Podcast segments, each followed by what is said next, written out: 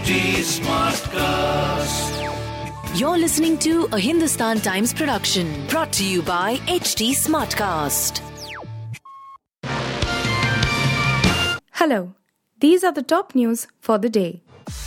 The country's new Chief of Defense Staff, CDS, Lieutenant General Anil Chauhan, is known to be an authority on border related issues, has one of the best collections of masks from around the world in the armed forces, and has a solid golf swing, according to people who have known him from his younger days. Chauhan is also an author. His first book, Aftermath of a Nuclear Attack, was published in 2010, and he has just completed another book, Military Geography of India's Northern Borders.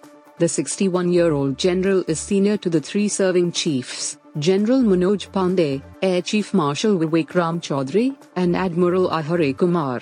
He is from the same regiment as his predecessor General Bipin Rawat, 11 Gorkha Rifles. Chauhan is from the 6th Battalion of 11 GR, while Rawat was from 511 GR. New rules announced by the government in June state that the service of CDS can be extended to 65 years. If that be the case, Chauhan will work with six service chiefs to power the theaterization drive. Ending a marriage should not require proving the fault of one of the spouses, the Supreme Court observed on Wednesday, adding there are situations when a marriage may not work because of irreconcilable differences. According to a constitution bench headed by Justice Sanjay Kaul, the law on divorce in India is based on the fault theory while the reality could be that two good very persons cannot always be good partners. The question is, in the divorce, must one person be attributed at fault? asked the bench, which also included Justices Sanjeev Khanna, A.S. Oka, Vikram Nath and J.K. Maheshwari, as it heard a bunch of petitions pertaining to the Supreme Court's power to grant divorce on the ground of irretrievable breakdown of relationships. The bench remarked that most of the faults that parties allege while seeking divorce arise out of societal norms and expectations. What is fault, in such cases? Somebody will say that she does not wake up in the morning and give my parents tea. Is it a fault theory? Lots of them arise from social norms. From there we attribute faults, lamented the court.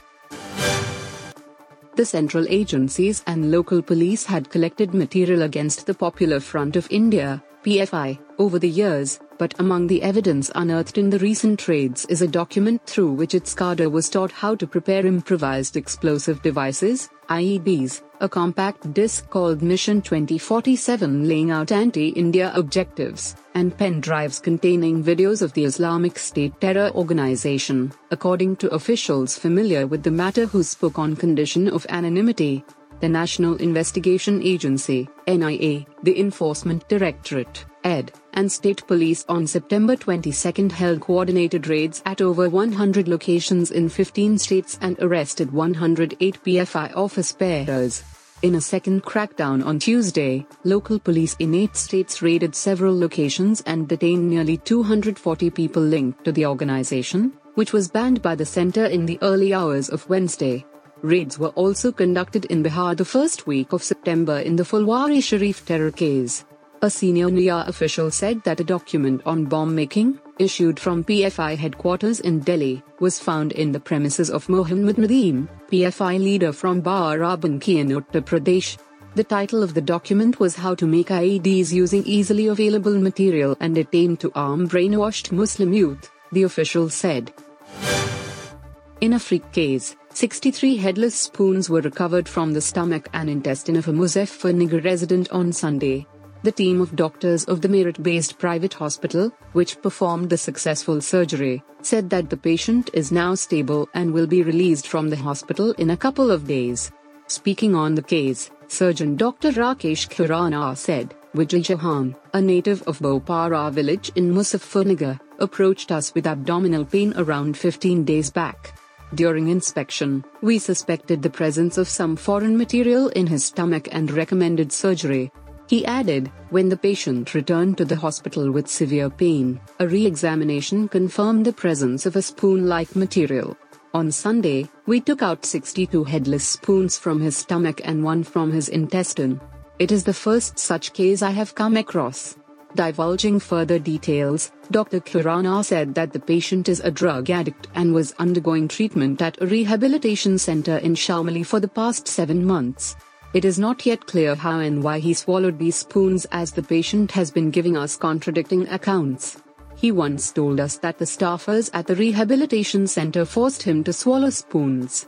The other time, he confessed to swallowing spoons at his own will. A senior official in Bihar's Women Development Department has sparked a controversy after snapping back at a schoolgirl who asked if they can be provided with sanitary napkins at a cost of Rs 2030. The managing director of Bihar Women Development Corporation, Harjot Kaur Bhamra, responded to girl, Today, you are asking for sanitary pads, tomorrow you will ask for condoms. When the girl said that people's votes determine who governs, the officer said, This is the height of stupidity. Then don't vote. Banja O Pakistan, become like Pakistan. Do you cast ballots for money and services? Student replied, I am an Indian. Why should I? The incident happened at a workshop titled Sashakt Beti, Samriddh Bihar, Empowered Daughters, Prosperous Bihar as part of a project that has a tagline towards enhancing the value of girls. The response of the senior official is drawing massive criticism on social media. A video of the incident was also shared by a BJP functionary.